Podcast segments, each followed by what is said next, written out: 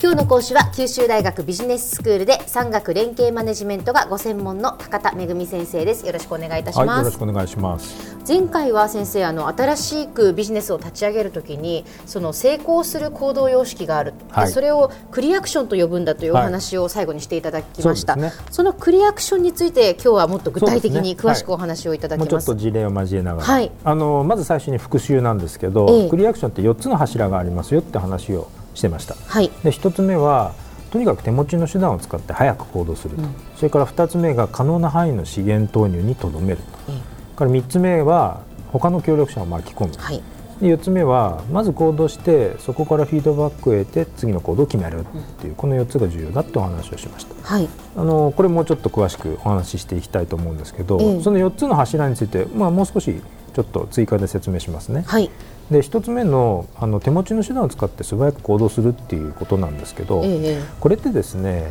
何か新しいビジネスのアイデアを考えた時に、す、う、べ、ん、ての手段が揃うのを待ってると、え、タイミングを逸してしまうっていうことなんですよね。今日考えたことは今日スタートした方がいいと。確かに。いうことなんです、えー、待ってる間になんか他の企業が他のことを考えるかもしれませんもんね、えーえー、タイミングを逸してしまうということはですね、あのよりは手元にある手段を使ってまず動いてみて、はい、でその事業環境ってどんな特徴があるんだっけ？って何が成功のポイントなんだっけ？っていうことを早く学習することが重要なんですね。はい、それが一つ目です。それから可能な範囲の資源投入にとどめるっていうのはこれですねいざ行動するときに全財産かけてやりますって一発勝負でアウトってことなのこれはもう二度とあの這い上がれないということになっちゃいかねないので、だから最近のあのよく考えている企業だと、うん、むしろあの手持ちの予算で何回失敗できるかということを見積もっておいて、うん、5回まで失敗してもいいよということででプロトタイプ5回ぐらい作っては市場に出して顧客の反応を見て改良を加えてまた作って。あの試してみてっていうことをやるわけですね。はい、でそうやって小さく早く失敗する方が成功には近道だと、そういうことです。で3つ目の他の協力者を巻き込むってことなんですけど、はい、これやっぱり自分一人だと考えも浅いですし、ね、活動範囲も限られてるし知ってる人脈だって限られてるわけですよね。はい、でもいろいろ働きかけていくとあこのアイデアいいね。じゃあ僕協力するよって言ってそのお金出してくれたり自分のその人脈を紹介してくれたりっていうあのコミットしてくれる人が現れるんですね。え。はいそれでその協力者が結局いいねっていう協力者が増えるかどうかっていうのが、うん、事業が成功するかどうかのある種のバロメーターでもあるので協力者が順調に増えることを目指して他人に積極的に働きかけるで協力者をこう増やしていくっていう活動はすごくバロメーターとしても重要なんですね。はいであと4つ目の、あのー、早く動いてそれでフィードバックを得て次の行動を決めるってことなんですけど、ええ、まあ、これさっき言ったもう1から3までの話をまとめたような話ですけれども、うん、まあ、小さく早く仮説検証を繰り返してやっぱりこう軌道修正を早くしていくと、うん、えー、いうことになると大きなこう失敗のリスクをこうにならない、えリスクを抑えながら着実に成功に近づくことができるっていうのはそういうことなんですよね。はいこれを実現している、あの非常に面白い例があったのでそれを紹介したいと思うんですけど、はい、あのホンダがアフリカのケニアにバイクの工場を立ち上げたっていうその事例をがまさにぴったりなのでご紹介したいんですけど、はい、彼らまさにですね小さく産んで大きく育てるっていうコンセプトで、ケニアに今オートバイの工場を作ったんですただそのオートバイの工場っていうと、で日本のホンダですからね、はいええ、でかい土地に大きな工場があって、うん、こうベルトコンベヤーで運ばれてきたものに、作業員がもう次々に部品を組み付けていって1日で何百台何千台もなんか生産するみたいなね。なんかそんなイメージ。で捉えちゃいがちじゃないですか。そうですね。実はホンダが作ったバイクの工場っていうのは本当に体育館ぐらいのちっちゃい建物を借りて、はい、で現地のエンジニア2名だけ2人だけ雇うんですね最初。で彼らリーダーとしてパーツのあの細かいところはあの中国とか東南アジアとかで作ってるものを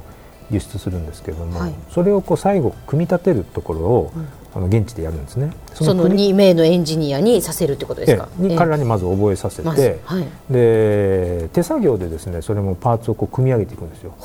だからえっちらおっちらタイヤを抱えてでよいしょってそこにあのフロントフォークかなんかをこうグリグリグリっとこうつけて、ええ、ボルトでどのくらい締めたらだ OK とかっていう。それ手作業でそれやるんですね。でその2名のエンジニアにまず徹底的に教えて、うん、じゃあ次に10人雇ってその2名のエンジニアをリーダーにして、うん、で10人があの1日あの組み立て作業をやると、はい、で1日あたりの生産台数は20台と。いうぐらいの規模でそのバイクを組み立てて、ええ、それを出荷するわけです、はい、ただそこにはですねホンダのベテランのあの製造工程に詳しい人がですねあの3か月ぐらい指導して、うん、ホンダの品質でそれも現地でこういう組み立て方するんで全然初期投資ほとんどかかってないんですよ。そうすると非常に安い値段で現地にバイクを出すことができると。でこうやって最初小さく作って、で現地に出してみて、じゃあ現地に出しながらどういう流通をすれば販売の仕方をすればこれが普及していくだろうかっていうことを現地で探りながら、あのまさにプリアクションその走りながら作っていく。っていうことをやりながらこれで徐々にこう市場に普及を図ってでいざ、まあ、ある程度、まあ、日産今20台って言ってるのが例えば200台とか、はい、2000台あっても足りないとかっていうような状況になったんだったら、それは新しい工場をあるタイミングで投資すればいいと。でホンダって、まああのアントレプレナーシップあふれる会社だなとまあ思ってるんですけども、まあ、まさにそういったことをアフリカっていう新市場でも彼らはやってるということなんですね。一見ね手作業で20代ぐらいでってなんか非効率なようなイメージがありますけど。一番お金かかんないですね。結果的にそれがで修正が必要だったら簡単に修正できるんですよ、えー、で大きくする需要がきちっとあの確証が得られたら、えー、大規模な工場をそこで作ればいいという話なんですね。成功に結びついていくんですね。わ、はい、かりましたえー、では先生まとめをお願いいたします。はい、えー、クリアクションの4つの柱っていうのを実践してですね小さく早く失敗してそこから学習する。で小さく産んで大きく育てるっていうようなことで新規事業をより早く成功に導くことができるっていうことなんです。はい。今日の講師は九州大学ビジネススクールで産学連携マネジメントがご専門の高田恵先生でした。どうもありがとうございました。はいどうもありがとうございました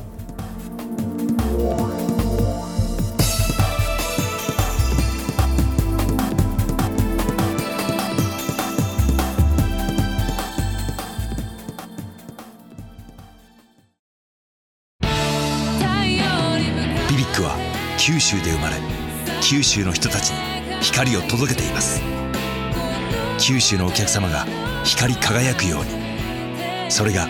QTnetの変わらない思いです。キラキラつながる QTnet。